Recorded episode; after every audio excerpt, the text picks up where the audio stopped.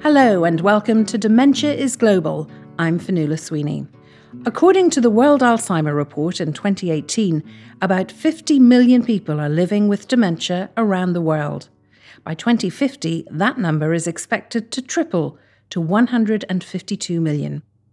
The Global Brain Health Institute works to reduce the scale and impact of dementia and protect the world's ageing population from threats to brain health.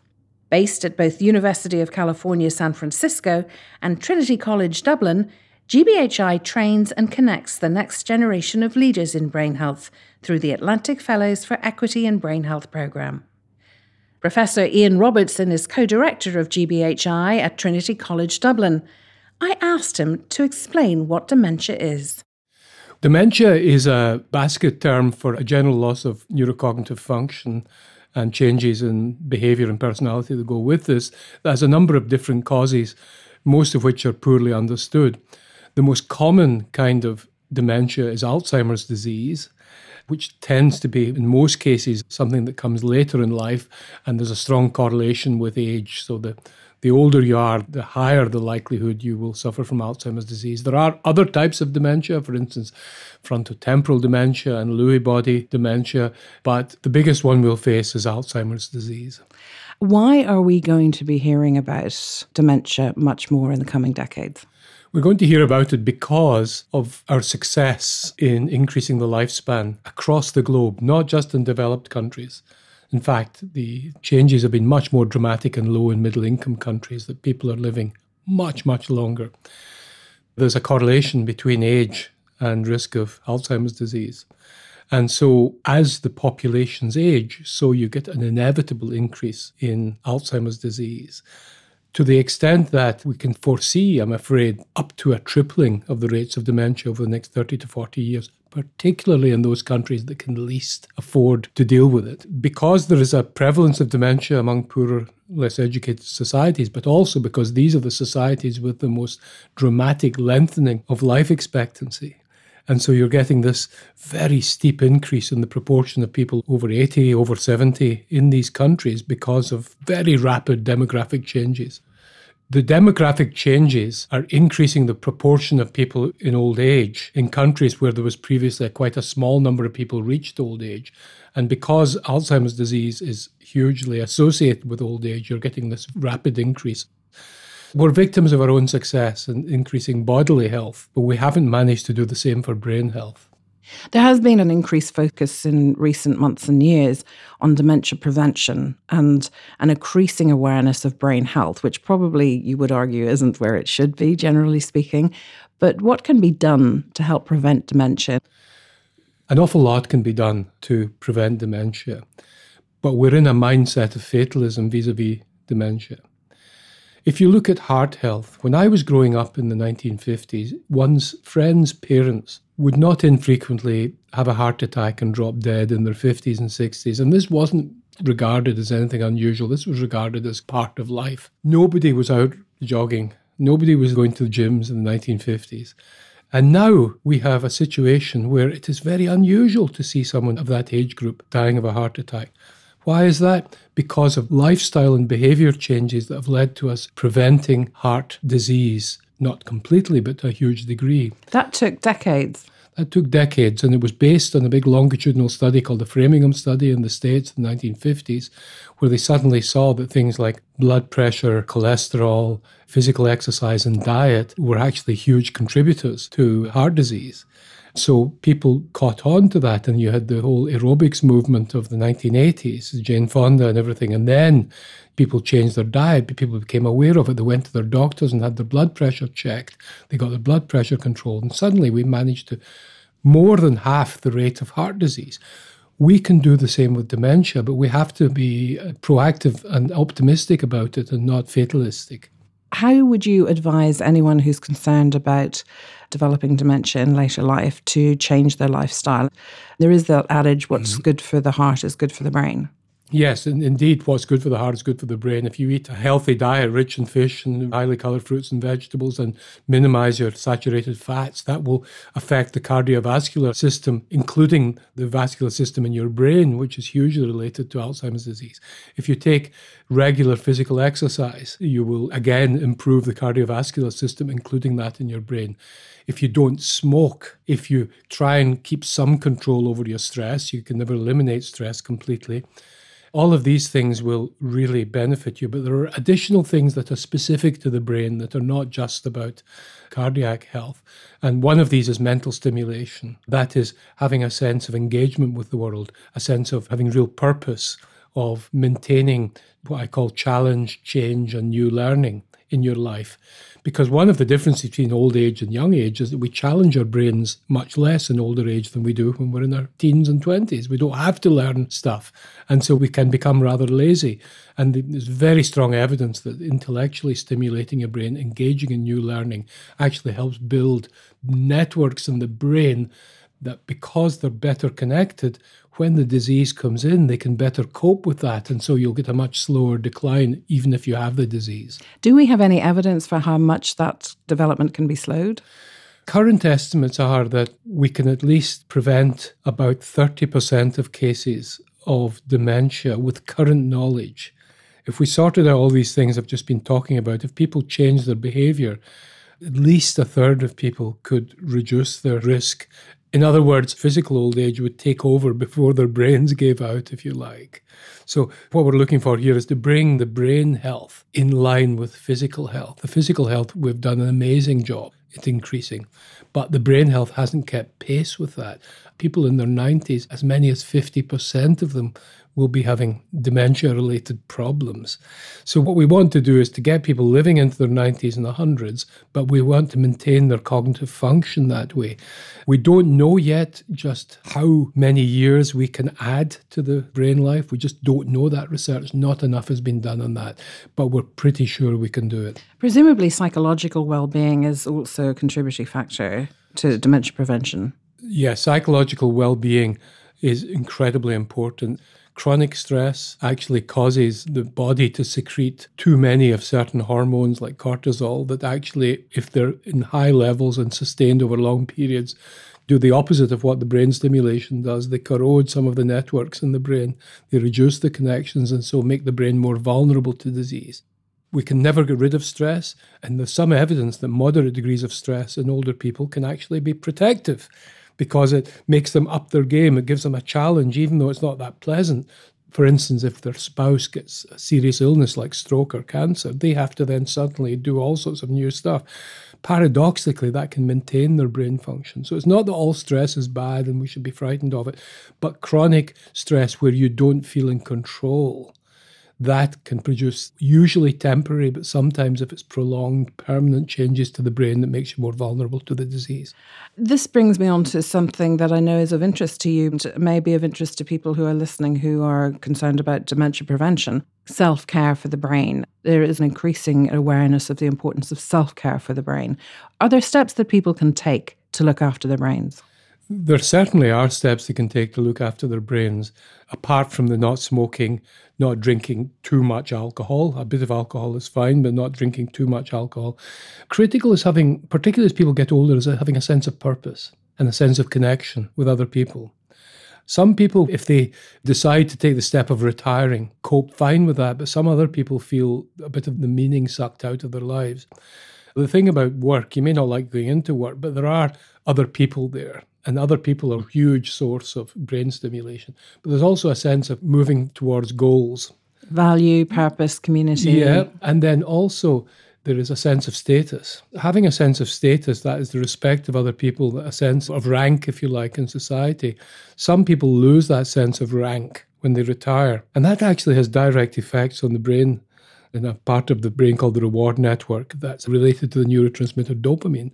So people can end up if you like, accelerating changes in key neurotransmitters in their brain by the way they relate to society. And that's why it's so important for people to, I think, give up the word retire, which is a horrible word. By all means, stop doing a job if you can afford to that you don't like. People are not old when they're 70 anymore, the way they were 50 years ago. They're biologically young. You've got a huge amount to contribute to society when you're that age and older. Wisdom. Wisdom, experience. energy, lack of selfish need to pursue your own ends, but be able to contribute to the greater good. To me, that's one of the greatest sources of self care for the brain. In this series for the Global Brain Health Institute podcasts, we're talking to various people about various aspects of dementia. In this conversation, we've been talking about the individual and how to prevent dementia or steps that can be taken. What about attitudes in wider society to someone who might develop dementia? How that makes that person feel? And are there steps that we can take generally in our approach towards people who are clearly showing signs of dementia? Can we recognize those signs for a start? People tend to be frightened because you see someone who breaks the rules of normal social discourse, maybe asks you the same question several times, maybe disoriented, maybe gets a bit upset because they misperceive what's going on. So there's a tendency to isolate people, to stay away from people like that because you feel oh, you don't quite know what they're going to do and you're just uncertain. People are frightened of dementia. And that's really bad for people with dementia because that sense of isolation, that sense of connection goes. And so that will diminish their existing brain capacity, if you like. But the positives of relating to someone with dementia are that it can be a challenge for you to break out of your normal everyday way of thinking, to engage in a playfulness, to engage your own creativity, to take you off the treadmill of goal driven communication and getting ahead in life. Suddenly you're with someone with dementia where time doesn't mean the same as it does in our driven workaholic world. Instant gratification society. It's, yes. So there's an opportunity, a bit like the opportunity you have maybe with a young child. You can't engage in that goal driven behavior with a young child. You have to follow the flow. You have to be playful. So there's an opportunity with people with dementia to step off the treadmill and to see it as a challenge to engage in your own capacity for playful interaction, for not asking questions that challenge their recent memory, but asking them to reminisce. What was it like in the 1950s? Tell me about what it was like in school when you were a child. If you can get into their frame of mind where reminiscence, if you like, these long term memories are much easier for them to engage, you will find people come out of themselves and take you to places you might not otherwise have gone. What does it say about us as a society that we need to think about how we approach people with dementia? For example, I know in Japan that steps have been taken to alert the public to someone who looks a little confused in the street, for example. And I'm wondering, as we speak in the Western society, Northern Hemisphere, is there a gift for society if we could change our approach to people with dementia, making us more patient, perhaps a little kinder? There is definitely a gift for society in stepping off the treadmill of day to day life. We know that kindness, that altruism is incredibly beneficial to the person who's giving it, hmm. even more than the person who's getting and it. And good for the brain. And good for the brain, yeah. Helping someone who's confused can actually be a real source of well being for someone so, being kind to people with dementia, being aware that someone might have a little difficulty, these are all things that can help the person living with dementia to live better with dementia yeah. and help us as individuals and perhaps greater as a society as well. To go back to the big picture, people are living longer and therefore more at risk of developing this disease. Why is this happening in developing countries? There is the fact that you've got a hugely rapid growth in people who are older in these developing countries because we've been so successful in making people live longer. Until now, most people who would have developed dementia have died before the dementia sets in. That's no longer happening because we've reduced child poverty, we've increased literacy. Smallpox, for instance, we've eliminated it. But that's not the only thing. The fact is that the poorer you are and the more stress you're under, the more vulnerable you are to dementia. Why? Because just as your physical health is degraded by the friction, the challenge, the difficulties of trying to survive, trying to make a living, particularly if you're surrounded by crime and violence. All of these things degrade the physical body. And if it's degrading the physical body, it will degrade the brain as well. So, socioeconomic inequity is the largest source of reduction of brain reserve, that reserve that will allow your brain to adapt and to cope with disease and to keep you functioning and not make you dependent. That's why, as with many physical health problems, we have to take a policy approach to this. We have to realize that huge inequity is going to result in greater levels of dementia. Which, in some ways, is what the Global Brain Health Institute is all about in terms of trying to provide equity as part of the wider fellowship of seven programs around the world, challenging and tackling inequity. That's right. That's why we don't want to take an over medical approach to dementia. We have to recognize that, like all other health problems, you have to look at it in the context and you have to see it in the terms of the society and the world that people are living in. Sometimes we have to pursue a twin track approach. We have to find methods for individuals to reduce their risk of dementia, but we also have to try and help governments and societies develop policies that are going to diminish some of these factors that are going to put stresses on the brain and so make the brain more vulnerable to dementia. And I think GBHI is about to have its fourth cohort. That's right. So, what are you expecting to see after the 15 years for which there has been funding for the Global Brain Health Institute in terms of impact? The overarching goal is to help stave off the otherwise inexorable tripling of dementia rates across the world over the next 30 years, to reduce the difference between the improvement in physical health and the improvement in brain health, to narrow that gap. So, let me give you two examples of how we can do that. For instance, two of our fellows just graduating this year are architects. We've seen how in the 1990s, architecture changed because buildings had to become open to people with physical disabilities. So the design principles, the design regulations for buildings changed around the world to allow people with wheelchairs and disabilities to access them. But there is now a need to do the same for sensory and cognitive deficits, to design environments to allow people to function in spite of sensory and cognitive deficits. We have two brilliant architects who are working on this, working with the WHO, working with governments to try and change the regulations so that across the world, suddenly you will have towns and buildings where people are not made stressed and confused by poor design.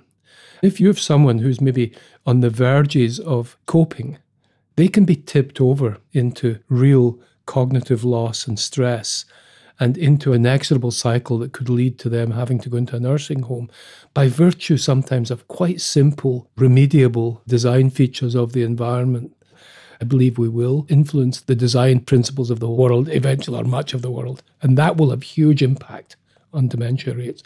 One of our fellows in Brazil, there's a large amount of illiteracy there. So our aim is to see if you do adult literacy training, do you find changes in the brains of adults who are undergoing literacy training that would lead you to suspect this will protect them against dementia? If that happens, then we suddenly have evidence to go to governments around the world to say, look, curing illiteracy is not just about the problems illiteracy causes itself. You can help prevent your dementia and the huge costs your country incurs because of that dementia if you introduce literacy programs for your adults. That's just two examples. For every one of these examples, there's a dozen others from our amazing fellows across the world. So essentially, 15 years from now, you would like to see the foundations in place, if not more, of changing attitudes towards people with dementia, not only and across societies, but across governments as well, business.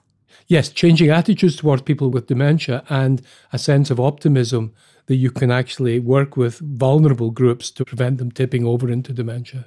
We leave it there. Professor Ian Robertson, thank you very much. Thank you. That was Ian Robertson of the Global Brain Health Institute. For more information, you can visit www.gbhi.org. I'm Fionnuala Sweeney, and you've been listening to Dementia is Global.